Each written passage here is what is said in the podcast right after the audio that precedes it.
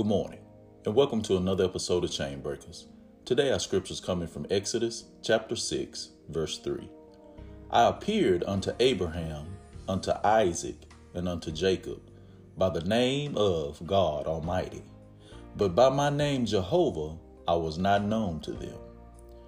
What has God revealed himself to be in your life? He was God Almighty to Abraham, Isaac, and Jacob, but he wasn't Jehovah to them. See, God reveals himself to each one according to his purpose and each one's particular need.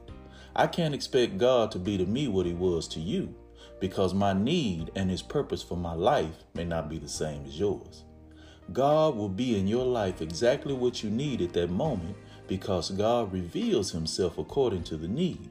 So don't focus in on what God is to someone else, but focus on what he is to you. God bless you and have a great day.